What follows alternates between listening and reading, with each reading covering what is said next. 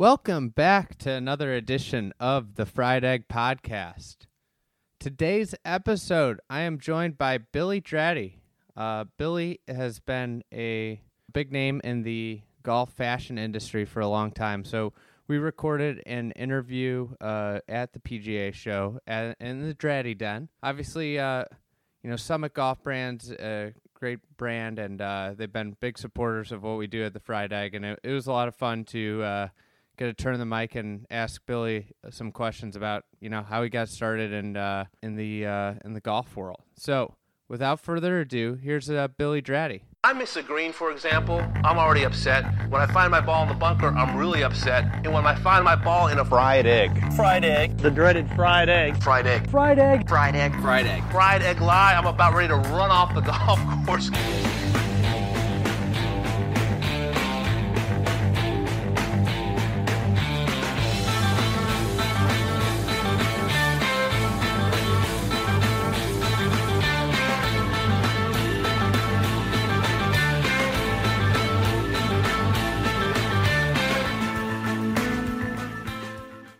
From his recent book, uh, Conversations. Uh, Talking with, to Strangers. I have that book. Yeah. I'm I'm ten pages in. Yeah.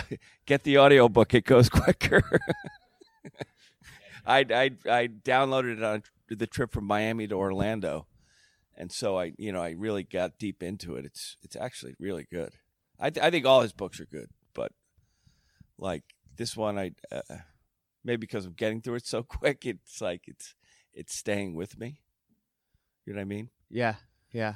I uh, I love Malcolm Gladwell's books. They yeah. make you think about stuff differently. Yeah, one of my favorites was if you ha- uh, everyone talks about having a handgun in their house.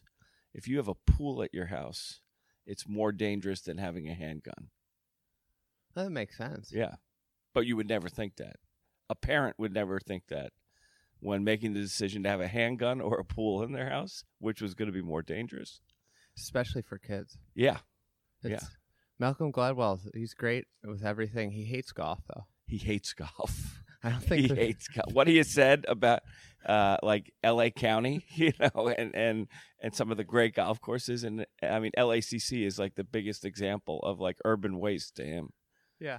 The thing about it, though, is so many areas I think about is like if you look at a picture of a like a 1930 aerial yeah. of any of any like great club, yeah. there's nothing around the golf course. Nothing, nothing. Like they built these places like out and yes. and then everybody decided they wanted to live there. Yeah, and and half the time when you're going to the greatest golf courses in America, you drive through a terrible neighborhood. Mm-hmm.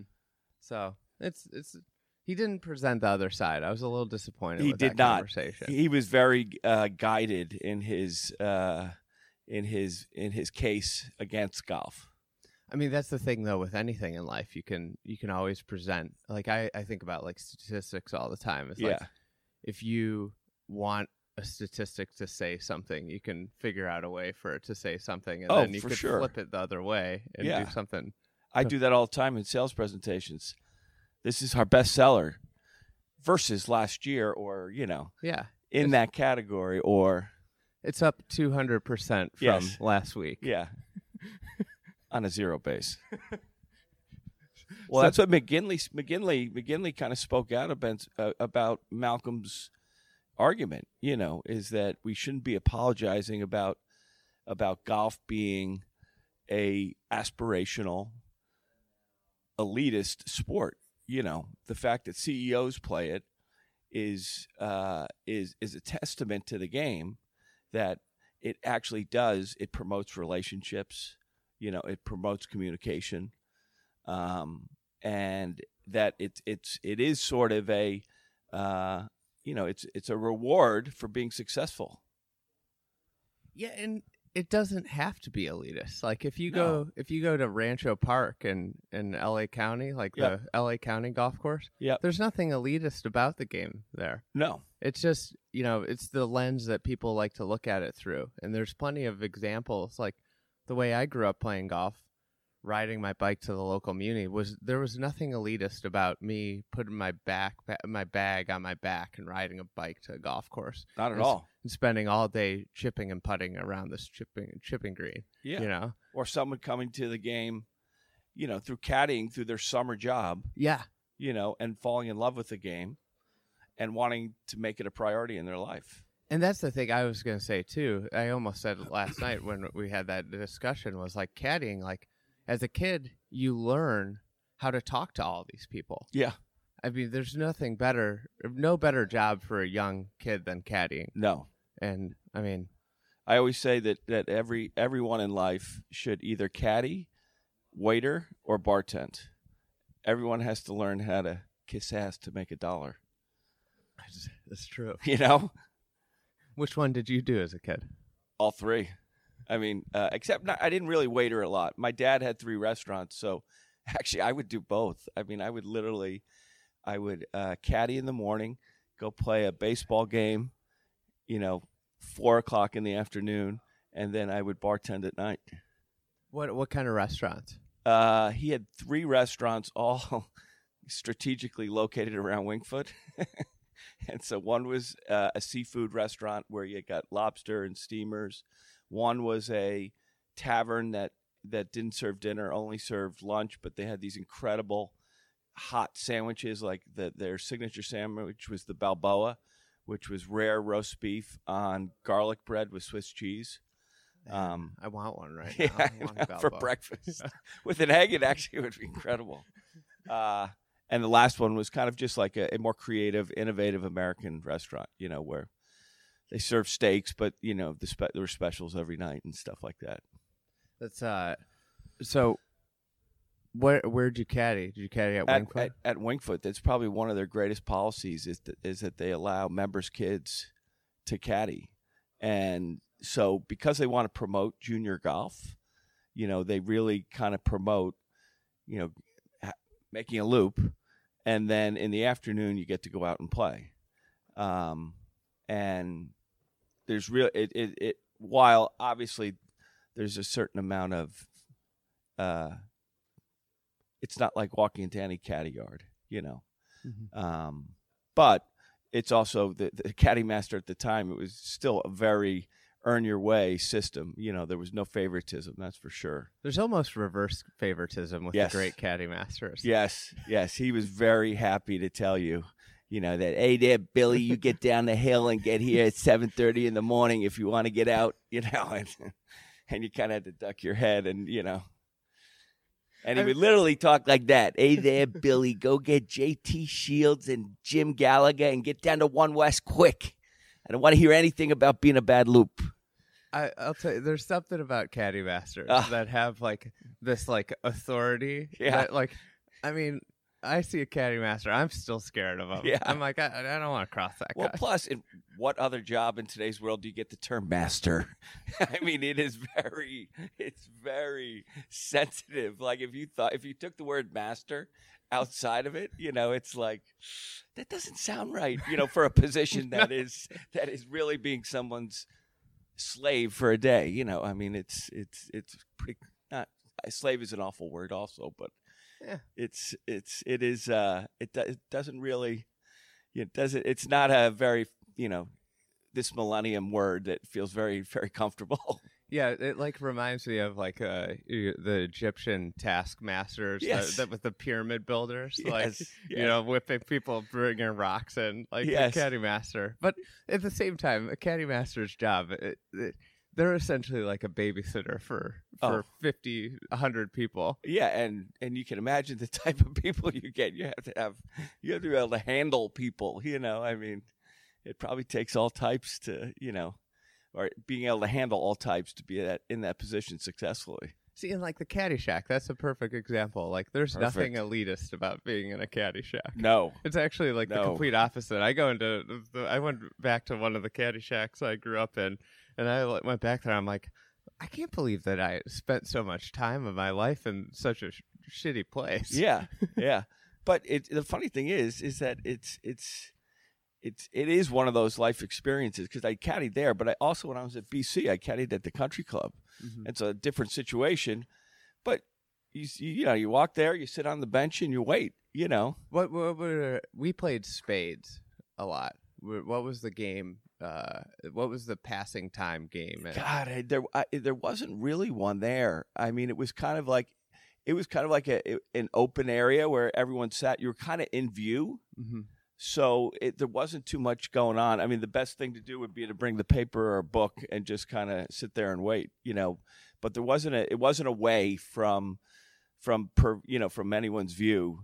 So you know, getting a getting a, a dice game or a card game going would have been difficult, you know. Yeah. Um. So uh, you grew up at Winged Foot, and and uh, that's that was kind of your introduction introduction to golf. Yeah, yeah, and and from this perspective now, it was a great one because you've been there.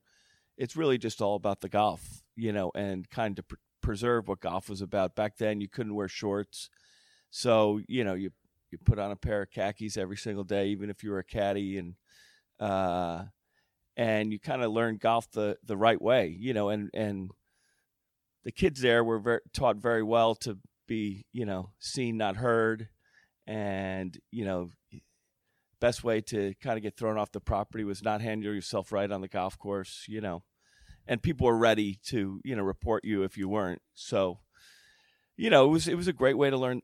For me, it was a great way to learn the game, you know, and there's a lot of people that are in the golf industry now who I grew up with in that experience. I mean, Mark Loomis, who runs the Fox broadcast, he he was in that same situation. Mary Lupazinski, who runs, you know, merchandising for uh, the USGA.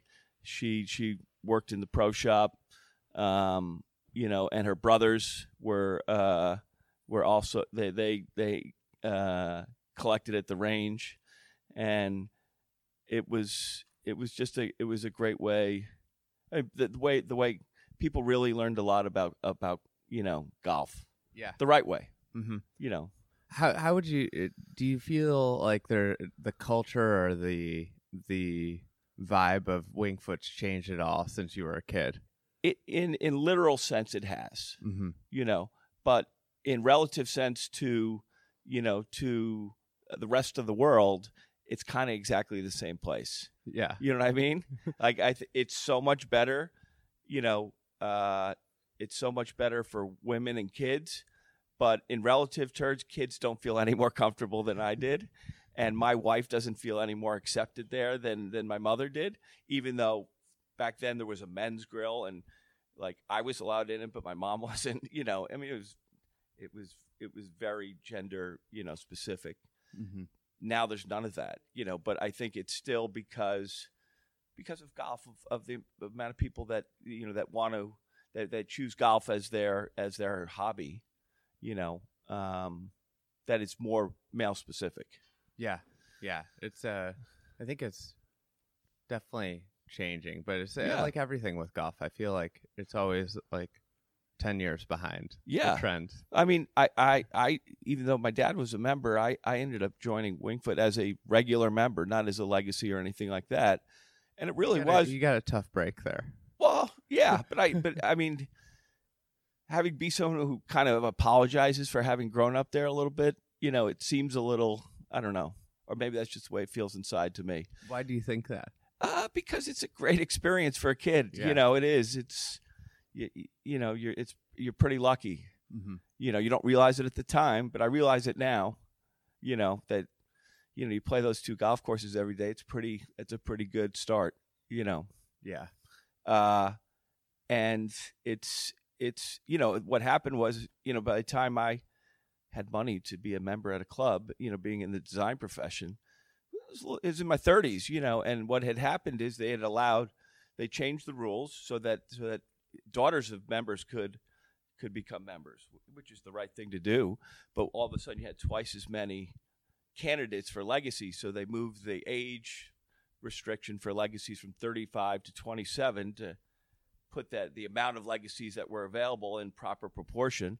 And i, I aged out of it. So but like i said i i, I feel better about having kind of had to go through the process and and you know earn it. Yeah, for sure. So uh, you just you got into the design profession yeah right out of college. right? yeah And When when did you know you wanted to be do design work with with clothing? Uh, we, we we've, anything, we've really. got pictures uh, from kindergarten of me drawing striped shirts with alligators on them. So I uh, subconsciously, I think I always did. You Mhm. know, if that's when I was doing it, you know, if that's what I drew in in kindergarten, I think I think I always wanted to do it. You know, uh, I can remember as early as any thought thinking about wanting to have a, a shirt company. Now, my family was in the shirt business, so Restaurant and shirt business. yeah, my, my dad got into the restaurant business after the family business had been sold, and he was kind of free to do what he had always wanted to do. He went to Michigan State and was in their hotel restaurant management school. So, in his mind, that's what he always wanted to do. But um, he was a football player, and when he was done playing football, uh, well, immediately after he was done playing football, he became the JV coach at his high school. And guess who his fullback and linebacker was? Butch Harmon. No way. Yeah, I yeah. didn't know he would play. He was a football player. Yeah, yeah. He uh, he he had gotten cut from the Giants, and so he was out looking for a job, you know, something to do. And he, uh, he had gone to Iona Prep, and they needed a JV football coach, so he signed up. Um, and yeah, Butch Harmon was his fullback and linebacker. So I had met Butch, you know, 15 years ago at this show, and he kind of looks me straight in the eye and he goes, "Are you Bill Draddy's son?" And I, you know, with a little bit of fear and trepidation, I said, "Yes." He goes, No one in my life was harder on me than your dad. And he goes, And I love him for it. He said, My dad always used to say, You need more guys like Bill Draddy in your life. that's uh, that's that's good. Yeah, It's, Uh, so it's that's a, you know that's unbelievable. That he was football. You know, no golf background. It's interesting. no, no, no. I mean, he always loved it. hmm He always loved it. Um, and that was the same thing with, with his, with, uh, not with his uncles, really. They were, you know, he had one uncle who was, uh, also an all American football player. At one point, they actually had a national trophy, um, named after him. It was called the Draddy Trophy, and it was uh, it was the academic Heisman. You uh, you won it. It's now the Campbell Trophy. They've renamed the trophy um, because he gave a lot of money, and uh, but he was also a great. He is a great man. But it was it's a combination of football skill and academics. You know, it's the winner always is, is from Harvard hmm obviously. Um, but the winner also oh, is rarely, you know, an Ivy League football player. It's usually someone from one of the, you know, top, top twenty Division One schools. Yeah, yeah. Excelled both ways. But Yes. uh, what what was the first thing that you designed for mass production? this is football related. So when I had just graduated from uh, from Boston College, I moved out to Chicago, and I was living in Lincoln Park, and uh, I was actually when I when I graduated from college, I'd gotten offered to go work for the Gant Clothing Company, and my dad gave me what in hindsight was great advice. He said, "You can always go into the clothing business." Because he had been in it, he said, "Try something else for a couple years, and then if you want to, you can always go into it." It was actually, you know, great advice. So I was selling paper to paper paper converters in the Chicagoland area, and uh, for the first time in in a decade, Boston College was going to play Notre Dame at South Bend, and so I had this idea for a T-shirt, you know, and it was good. at the time Tom Coughlin, the the Yeah. former coach of the Giants, was the coach of Boston College. Uh, the they had they had uh, players on the team with the names like Brennan and McManus, and uh, Coughlin was the coach, and there was one other name in there. And so on the T-shirt, uh, I put Coughlin, Brennan, McManus, and whatever the fourth name was, and I said the real Fighting Irish. and so we went to South Bend, and literally the 200 T-shirts we had printed, the last five we were selling like in a uh, bidding type format where people are going, "I'll give you and demand." 25, I'll give you 30." Exactly. It was like, I mean, to this day, that me and my two other college roommates uh, talk about it because it was like it was an education because we were immediately upbidding the price and and it, was frenzied, like you know, a frenzied type environment. So This is fun. first smashing su- success. The Yes. first T-shirt. yes, exactly. So you, you're selling paper in Chicago, Yeah. and and then you do this. Is, Yes. is that what kind of jumped you into saying I don't want to sell paper anymore? Yeah, I was counting the days literally till I had hit that two year mark two year mark that my dad had set for me, you know, and I had done some kind of scouting uh, as to what I wanted to do. When I was in college, uh, I quit drinking halfway through college, literally, and so the the second half of college, I, when I I'd uh, I'd wake up on a Saturday morning and and everyone was sleeping, Yeah. and I just needed something to do. So uh, I I started working for Timberland down on Newbury Street uh, in Boston, which is, um, you know, it's like the Madison Avenue of Boston, where all the shops are. And so while I was working for Timberland, I got to meet the designer who was designing the clothing for them. And back then, they just kind of launched clothing. It was kind of pre uh, Public Enemy, Yeah. like, and and all the leather jackets were made in Italy, and it was this really upscale kind of outdoor country uh, line, yeah, outdoorsy line, and uh, and so I, I worked there for two years, and and that's where I, I really got my education about performance. I mean, I was on the sales floor selling Gore-Tex, you know, which now I design clothing made in Gore-Tex, uh, and and you know, kind of learning how you sell technical product because everything they did had a story to it. You know, those yellow boots that are their synonymous boot.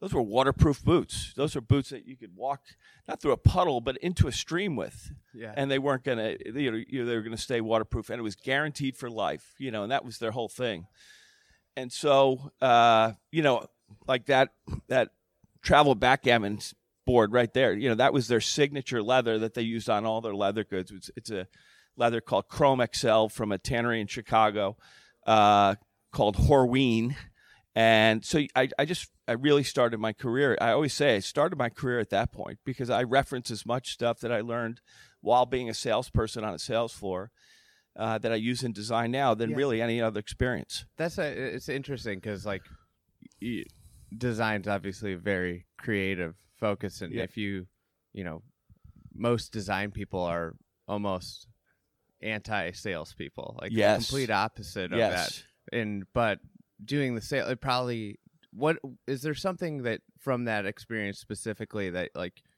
doing the sales work, whether it's paper or the Timberland experience, that you know like helped you tremendously in your design career. Well, I think you know being a salesperson is, and especially on a retail floor. You know, I I would liken it probably to being an actor and being, you know, being on a stage versus being in film. You know, being a salesperson on a sales floor, you're very much in the moment right there. The sale doesn't, the, the opportunity for sale doesn't go past your interaction with them right there. So you know the the triggers that that that turns people away from a sale, price, um, other details of the clothing. You know, um, you not being able to explain to them accurately what the what the garment does or what the or what the value of the garment is. You know, because price is a- price is a barrier unless you can assign value to it, unless you can present it as a value. You know, a three hundred dollar jacket is a lot of money to spend on a jacket, but when it's guaranteed to keep you dry for life, it's not that much money. In fact, you could quickly argue that buying a hundred dollar jacket that doesn't keep you dry for life is a bad investment. Yeah. You know what I mean? Well, I, exactly. I mean, certain things like I always, when I was younger, I, I I'm not the most responsible human being. You know, I lose stuff all the time. That is hard to believe. I know. I- Coming from someone who also is not the most responsible on the planet. but now that I'm I've I've got my stuff together much more, it's like you I don't lose stuff. I'm like amazed. Like and one of the things I started to set rules like for myself. I'm not gonna buy a nice pair of sunglasses yeah. until I keep a pair of sunglasses for two plus years. Have you ever bought one? Well, yeah, yeah. Now I have nice sunglasses Oh, because I man. proved to myself I could do it. Wow. But but then uh, you Because start I to- still haven't. I mean, I have bought them, but I still can't do it. uh, you know wh- I'll lose them for like two three week periods. Yeah. and then I'll find them and I'll be like I, I knew I I put them somewhere like that. Yeah. But um, with that, like, yeah, nice stuff is nice to have because it lasts longer than you know if you buy a for the most part like a forty dollar pant pair of pants. It's great because you're like your thirty dollar pair of pants. You're like, but then you wash it three times and you're like, well, this is why it's a thirty dollar pair Yeah. of pants. Exactly. Uh, I mean, my favorite thing while I was doing that job was I had gotten a pair of Timberland boots, probably like you, when I was in high school. You know, Tim's. Uh, yeah, as soon as my foot stopped growing, you know, at at I guess I was probably in tenth grade, I got a pair of Timberlands for the wintertime. And in that job, I would say I've had these boots for five years. Yeah. You know what I mean? And they still work because I I ha- I would have the boots that I had bought as a consumer, and then be able to say, listen, these things are still as good as as when we bought them. My mom bought them for me five years ago, or yeah, probably about five or six years ago.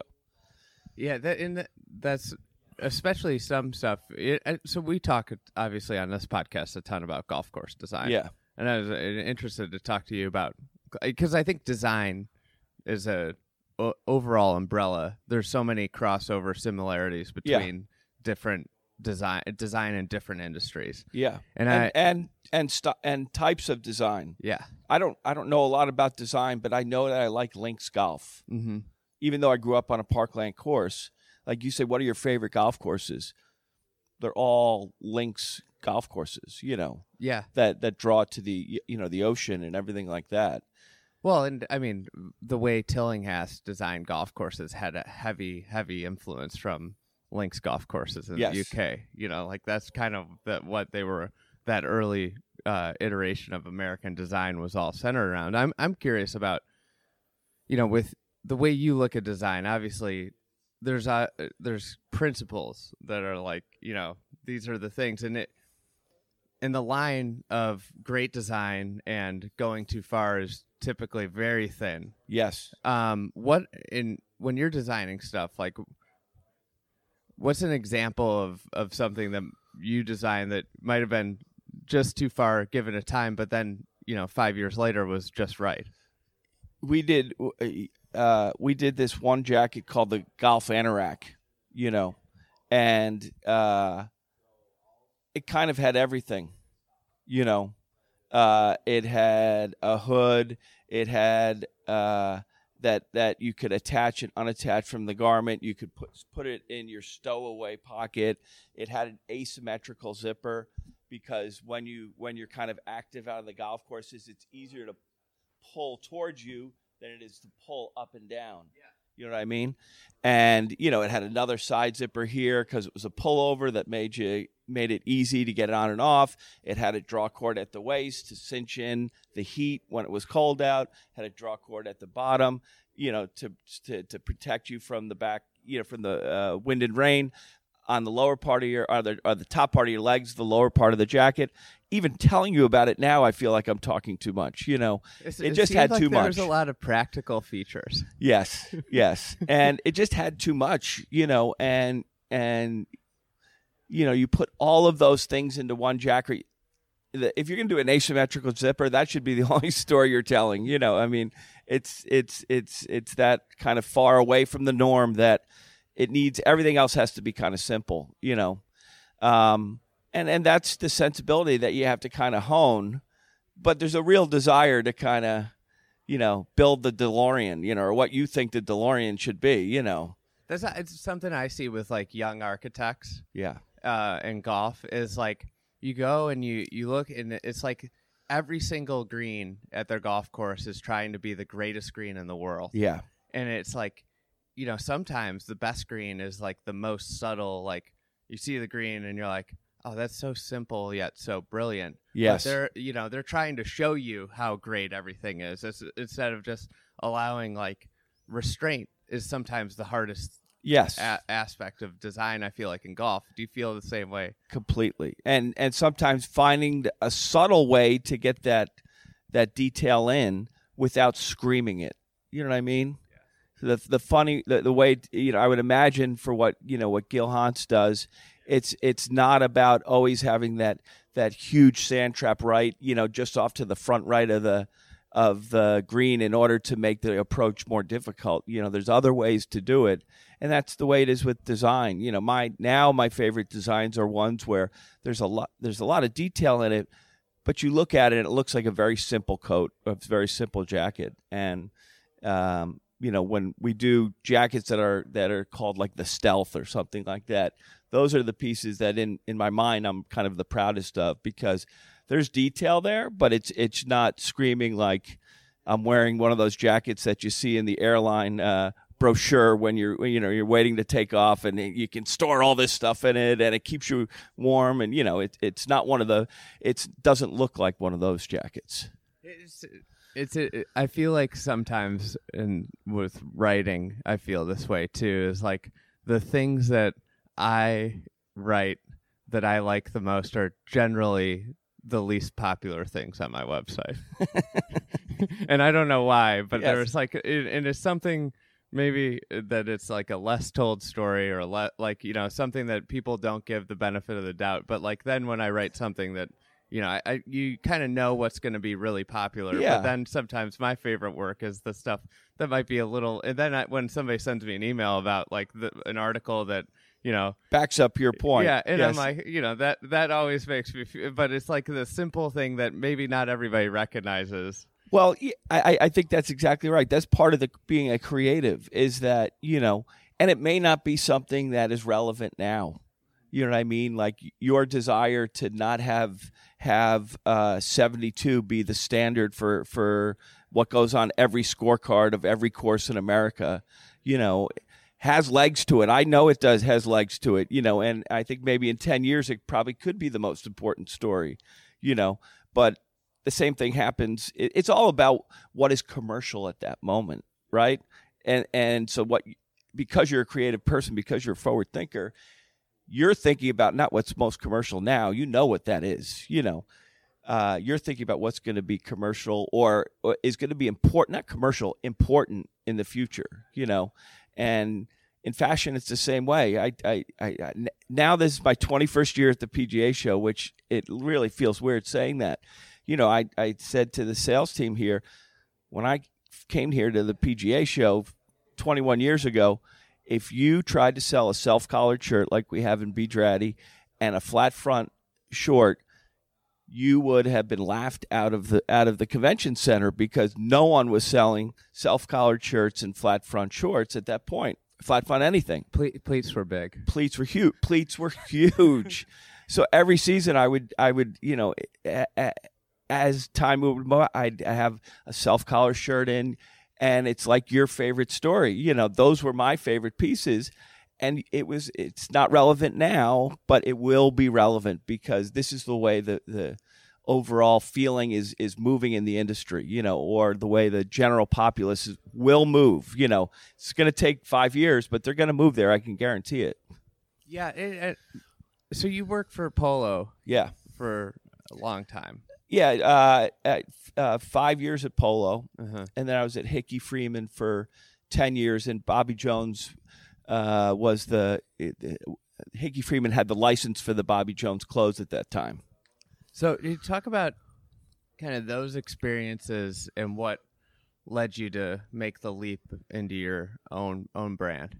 you know, each uh, in my head, polo was always going to be like my finishing school or my business school. You know, uh, it's very hard to argue with the success that they've had. You know, and um, you just know, like any successful business, that there was a lot right going on, and you know what was their secret sauce, and uh, and so when the opportunity came to go work there, um, I was in design at the time. I actually had gotten hired to run their golf business, not in design. Mm-hmm.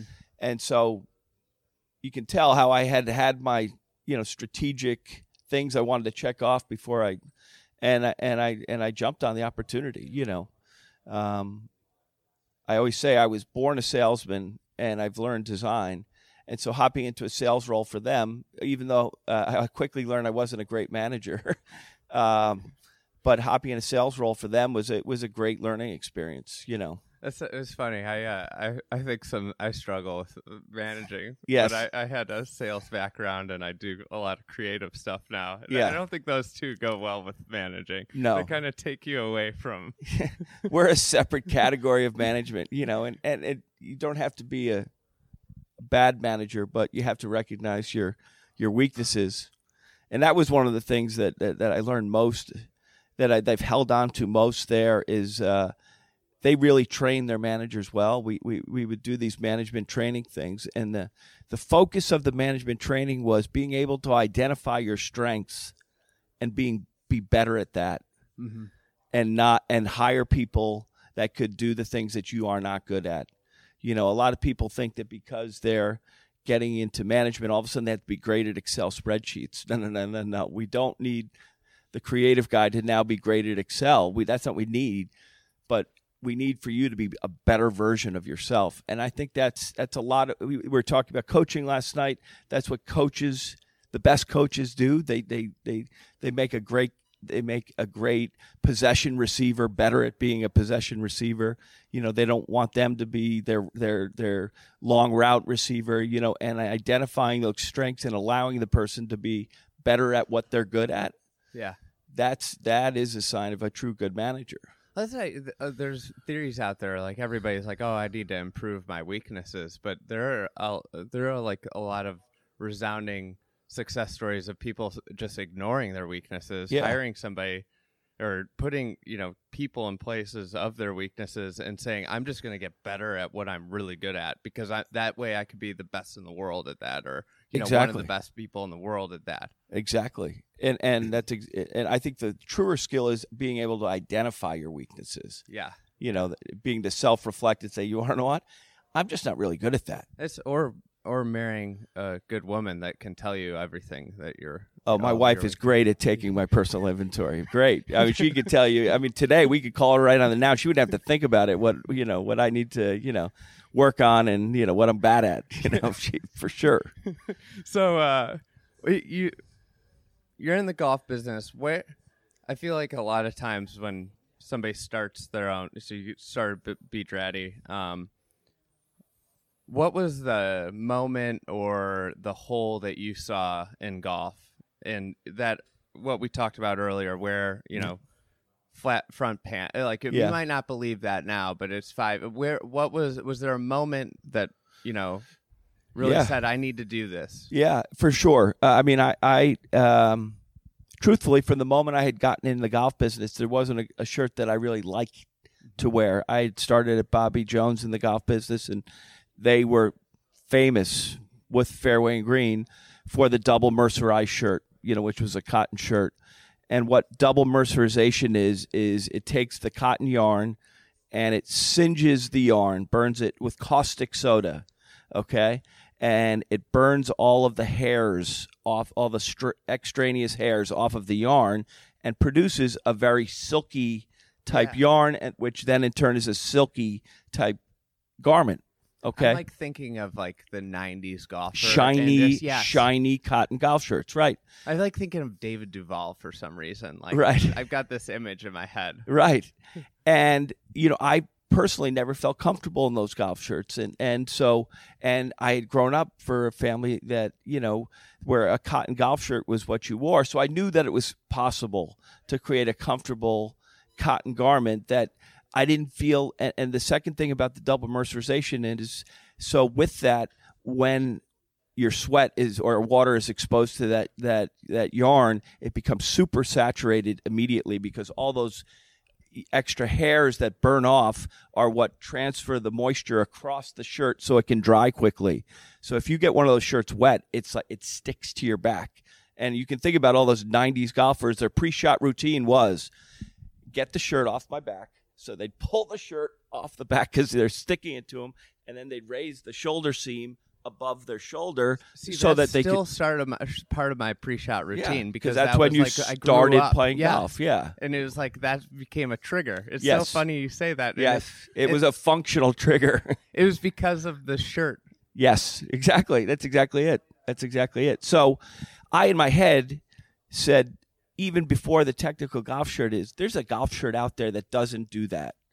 that doesn't stick to you when you start sweating and isn't kind of greasy, shiny, you know, golf shirt. You know, it's it's it takes color well and is is at least to, to my eye, it has a more pleasing look of color, you know. Mm-hmm. So then all of a sudden the technical golf shirt came out, you know, and that to me also for me personally didn't feel exactly right.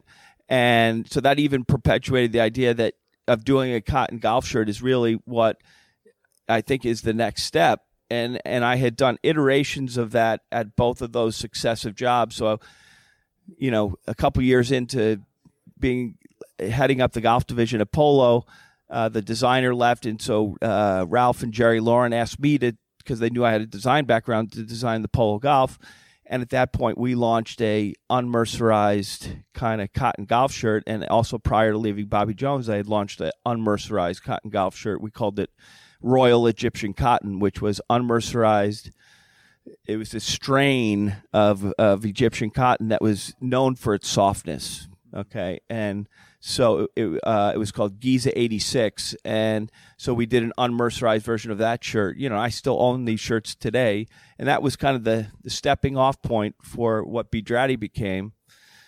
And what really changed when we when we got to B. Draddy was adding some stretch to it, and that kind of linked what people were wearing today. You know, with the performance garments, where part of the, the story of the performance garment was that it moved with you when you played golf. Mm-hmm it didn't fight your swing. You know, it moved with you, and that's what the the the Draddy shirt did. It it incorporated the comfort of cotton with the performance. One of the performance features of today's technical golf shirts.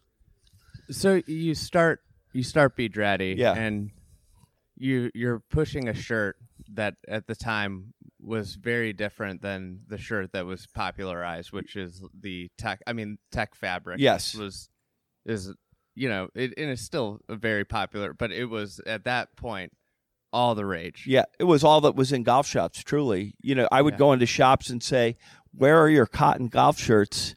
And I would get this look from assisting pros, like, "You can't get there from here." You know, like I don't even know what you're asking me. You know, because they didn't identify the shirts by what what what fabric they were. Mm-hmm. Got to them, it was a younger younger assistant, golf shirts were always made of of a, of a performance fabric, you know. Mm-hmm. So, so t- talk about like the early years. Yeah. And I imagine at some points there was like some doubt that came in about like, am I crazy? Yeah. Like, am I? Am I? Yes. You know, because you're you're you're walking in and like any sort of innovation or yes. like a generally a company that comes uh, is is doing something differently. Yes, like a young disrupting. Company. Yeah. So like talk a little bit about those early days and like some of the meetings. You, no naming names, but yeah. like some of the things people said to you when you're presenting this this extraordinarily different idea. Yeah.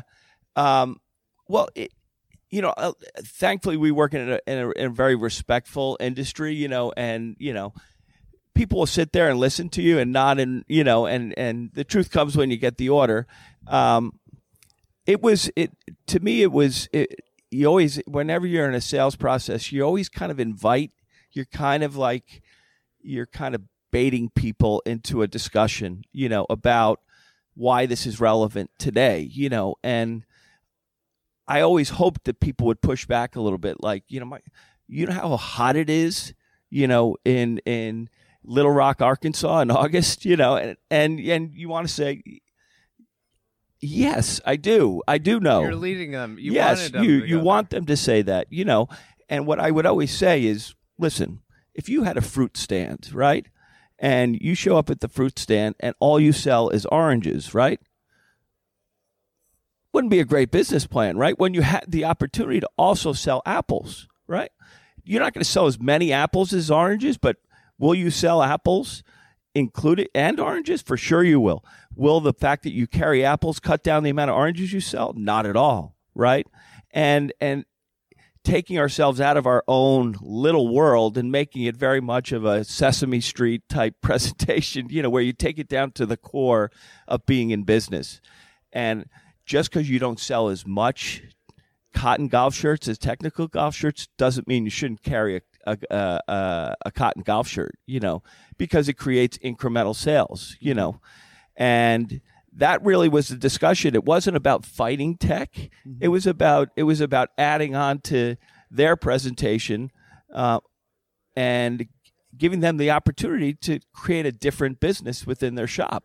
You know, Well, and it's an important le- like lesson. Like, don't do what what everybody else is doing because it's going to be a lot harder to be a small company in that space. for sure, for sure. And that has been my. I, I always said I don't want to fight it out with the other seven resources you have. You know, some of those are the biggest names in apparel and footwear on the planet. I have no chance. You know, you have to be a niche player, and that has always kind of been my design perspective for golf. Is let's bring something that's not in the market that creates incremental value. You know, and uh, and and that those have always been the the, the true successes because um, you don't want to be in the commodity business. You want to be in the iPhone business. You know, the the special new feature business. You know, and and in the innovation business. You know, um, because then you you. you you know that's the best way to separate truly you know from the competition I, I think I think about that a lot. Is where when you push things in certain directions, and and then so cotton has come back. Yes. Now yes you know five years later, cotton. A lot of you know a lot of the big players are back in cotton back in cotton. Yeah. and now you know it's a bold it's- strategy cotton it's, it's it's a crowded island that you live on now. yeah, yeah. So so talk about you know continuing to innovate and push in different directions. What's it? What's like an example of of of that? Well, you know, as we as we move forward, you know, into giving the our customer the opportunity to buy different products, you know, they have to have that same kind of specialness to them. And uh, one of the great things about being probably one of the designers here who's been in the industry here for 21 years is that with the influx of tech, there has been a complete eradication of all things natural that that people in the golf world always just had, you know. And you know, so the things that we've added to you and me, maybe to, maybe just to me, are you know are not completely unique, but they're things that have been here before that we're just reintroducing to the customer. So, like Scottish cashmere, you know, I mean, there's a reason why Scottish cashmere is the best cashmere on the planet. It's because they don't fall into the trap of overwashing it. So, you know, the the problem with cashmere is that it has a very easy propensity to pill the little balls that end up in the friction points. And so the, the what happened when cashmere got commercialized, meaning you could buy it at Costco, is that people would wash it so that it was as soft as it could ever possibly be on the sales floor.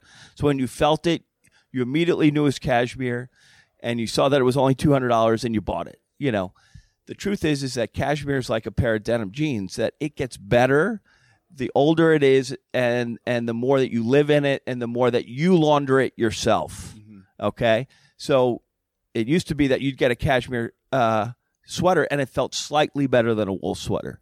But as you had it over time, it got softer and nicer, and uh, it it became a best friend because of of how it had evolved as a garment. You know, like a pair of jeans. Yeah. And but we had gotten away from that, so that was one of the you know things that we you know the first sweater we did was a Scottish cashmere sweater. This season we're launching uh, an alpaca sweater. So all those great pictures of uh, of Arnold Palmer in the '60s wearing cardigans, he was wearing an alpaca cardigan. Okay, and there was a reason for it. Is because alpaca is truly God's first performance fiber. So the the alpaca llama. Okay, People um, have alpacas as uh, pets now. you do. No, people do. Oh yeah, oh yeah, for sure. they look. I want an alpaca. they're beautiful. They're Yeah. beautiful. They're they they're they're slightly less, you know, salty than a donkey. you know, somewhere between a donkey and a pony in terms of their disposition. Uh, yeah, I mean, it's not that they won't bite you, but they're just not gonna they're not gonna kill you. You know. For those on Instagram, I really recommend looking up alpaca. They Yeah. look like just wonderful pets. Yes, yeah, they're beautiful. They're beautiful. Um, so because in Peru, because of the natural migration of the of the alpaca, or as they say, alpaca, uh, you know, Peru is a very narrow country, and all in one country you have the ocean, you have the desert, and you have the mountains. And so you have three microclimates that the alpaca passes through. So its its its hair is very temperature regulating. That makes a lot of sense. It, it, it's it's truly it's not it's called natural selection. Okay, it evolves as time goes by, based on its environment, and so the yarn itself uh, is temperature regulating. You come in from outside, it's thermal while it's outside. You come inside, you remain comfortable. Okay, I've got alpaca socks on. I wear them every single day now because I go in my life, I go from a warm house to a hockey rink. So like literally, you know, from from 75 degrees to you know standing on an ice cube. Yeah. And it completely temperature regulates and it is the most thermal in my mind uh, of all the yarns. Well, that's a, that the wool sock is so it, because people you say, oh, you, you know, you, these socks are wool, and they're like, if they're runners, they're like, no, no wool socks, but Yes. they're actually the best socks. Yeah, you sweat less. Yeah. The key, well, the key to all comfort as a performance story is staying dry. Water's a conductor of temperature. Anyone who's ever jumped in a pool in September knows exactly what I'm talking about. You get out of the pool, the cool breeze hits you, and you're instantly colder. Mm-hmm. You know, and that's exactly what moisture does up against your skin in both ways. If if you've got moisture against your skin and it's hot, you feel hotter, humid, overheating. You know, and the same thing with with being cold. So the idea is to keep your your your, your whatever your skin dry, and then you and then you add insulation to it. Well, that's what alpaca does. So we're launching an alpaca sweater uh, this season, and golfers have always worn alpaca up until this, you know, the dawn of tech. And uh, because it does temperature regulate, as you're out on the golf course, you start in the morning, it's a little bit cooler. It keeps you warm. Then, as you get through the day, it continues to breathe and it regulates. So uh, you don't feel like you have to peel it off as soon as you get to the seventh hole and the sun gets above the trees. Um, so that's another thing that this season we're bringing back. You know, we showed it to Paul McGinley uh, yesterday, and you know, all the guys who are 40 plus who have played golf remember the beginning of their golf career where you know all everyone wore these alpaca cardigans you know and so he tried it on and oh bill i think you've got something here you know as only as he can say in his irish accent. Um, but it, it is fun to to kind of bring you know the natural side of performance you know back into golf. And it's, it's just interesting how the trend, how it swings, you know, 30 years back. But there's there's so much that you can take from the previous trend and learn from, right? oh I imagine. completely completely Where you can almost take cherry pick the your best the best features of something that happened 10 years ago and and inject them into something. Well, that's that's exactly right, and that's why I keep referencing that. You know, when I when I uh, my time working on the sales floor at Timberland, you know, learning about Gore-Tex, you know, is exactly the reason why we made the you know the the jackets that Tiger and the rest of the President's Team Cup wore at the at the President's Cup last month. It's because I have lived with this fabric for close to 30 years now and what it does and its features and benefits. And even though I wasn't a hiker, biker, rafter, or climber, you know, I understand Gore-Tex because I talked to guys that walked up mountains and and did the sled dog race, the Iditarod, you know, um, you know, and understand what the benefits of Gore-Tex and that type product is, and now can then apply it to design for golfers. That's uh, it's it's smart. Uh, it, almost like I I look outside a lot of times for ideas outside of golf. Like you know, I'm not going to pay attention to what another golf media site's doing. Like, let me look at what you know a tech website's doing, like that writes about tech, and and say, oh, that I could use that idea for golf. Exactly. Yeah. I, I, I, people ask me, have you seen this or have you said, I, I said, I try not to look, especially within our industry at what other people are doing, because the last thing I want to do is spend a lot of time on something and someone else has got exactly the same thing, you know, and you build it up at the sales meeting and they're like, oh yeah, they also have that, you know, they're also. Have you ever had something where like you totally screwed up, but the but the mistake yielded something better than you ever intended on? Design? This is like your question last night about the worst golf course, uh, worst golf shot you ever had. Yeah. I try and forget about those things. but where it actually like the mistake was good. For sure. For sure. It happens all the time. Happens all the time because from sketch to you know from sketch to final i'm not the one sewing the garment or uh, i'm not the one that made that trim not available or you know sometimes you you sketch something in a prototype and it comes in a different way but you're like i love this. It actually this is actually better. It, it actually happens every single season you know. I can't think of one where it actually ended up being like incredible but um, but it have it's part of every design season for sure, where it comes in a certain way. It wasn't what you intended, but you actually like it better. So I mean, it was truly a mistake, a mistake by the factory, or a mistake in the way I tried to communicate what I wanted through a sketch. You Well, know, that's, that's how you hear all the architects talk about, like, oh, we sketch out the idea, but what the end product is very rarely looks is exactly what the sketch is because stuff happens out in the field. right? Yeah. And that's that's truly what design is is problem solving. It's it's about getting a task and not giving up on it and making the problem of that of your design okay the person that can take that problem and circle it around in their head a million times to come up with the right solution or a solution or an innovative solution. Those are the best designers. It's not the person who can design the most innovative thing on a piece of paper. It's it's to creation that makes the great designer. Yeah. you know, and being able to, I, I mean, everyone who's in my life will will stand up and yell about how annoying I am uh, when I get on a problem because I, all time ceases to exist Yeah. because I'm working it over in my head so much, you know, that I, I can forget that I got to pick up my kid at the hockey rink because I'm working over how do we make this thing into a roll, you know, or whatever, you know, how do we how do we make that hood roll up properly, you know, and I it circulates in my head consistently until what I feel like I have a solution. And talk about problem solving. Like, what? How do you go about that?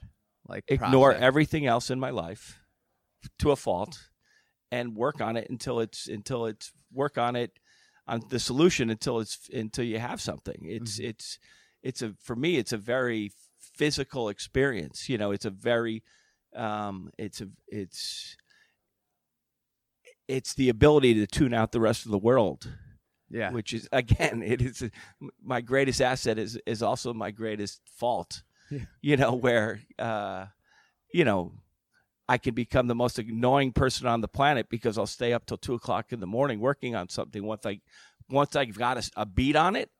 You know like i said all of life ceases to exist. Yeah, so I get in the. Uh, my wife says I'm like I turn into like a manic person, yeah. Where like she can't even be in the same space as me. Yeah. And I'll be up at, at two, and then I'll be up at six, like jump out of bed. And just, Right. like- that's Yeah. why having a house is great because it, you can go into a basement Yeah. and you can kind of be your you know your ogre self and and and work through this kind of stuff but it's it, but it's also the most gratifying you know when you kind of when you're able to kind of knead through the dough of the problem and smooth it out and and what comes out you know in your mind and and perhaps of uh, other people is actually truly better is it's it's it's really quite satisfying Yeah. Yeah. Definitely. you know i It's a- mean I mean, those are generally the, the things that the things you have to work at the most are generally the things that turn out the best. Yeah, exactly. And it, it, if you, you know, I, uh, I don't read a lot of books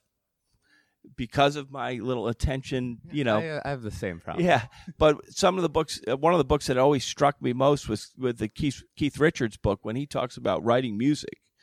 You know, it's like, it's it, it is not a time based process. No. You know, it's not like it just comes to you and you do it. You know, it is there's a there's a process that leads there's a creative process that leads up to it. And I think you, you find that you know what I, what I found is other creative pursuits are as as important about being a creative professional uh, as that true discipline. So for me, illustrating or creating you know backgammon sets or whatever are as important as creating golf shirts because it it hones that that problem solving you know and that idea creation process you know so that so that you can get quicker into the moment where you have to perform your job mm-hmm. you know and and churn out five new jackets in a season you know you you can get into that creative you don't leave that creative mode actually is what it, it comes down to you know. You don't design a season take four months off from designing and then start again. You're doing other things that hone that creative process Yeah. I mean, I'm like the king of the half written article. yeah if you looked at my computer right now, you'd see like 30 different uh, single pages of half written articles. But Yeah. then, like, one day I think about something, and that half written article then writes the rest of itself. exactly Because I sit down and it's like, oh, and it just, but like, you can't force. You can't say I'm gonna write. A, I, this is just the way I feel. I can't just sit down and write something.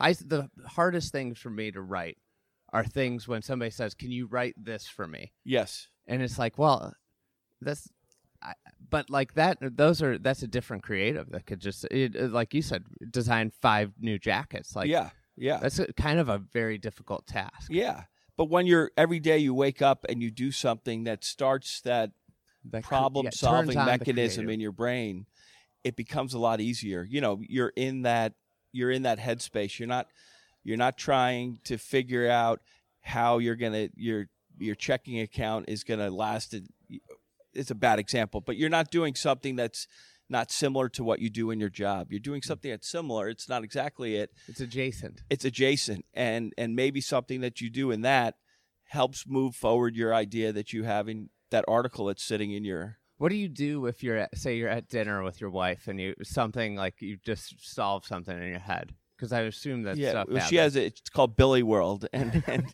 and you know i i think i'm uh, i'm in it way too much for her comfort level and i'm not blaming her. It is me. I know my my whole family can speak to it from the moment i was i was born. He's in they would call they call it the same thing billy world you know and probably all these pictures are some you know version of where billy world is but it's like uh it's just like I said, all world ceases to exist. yeah.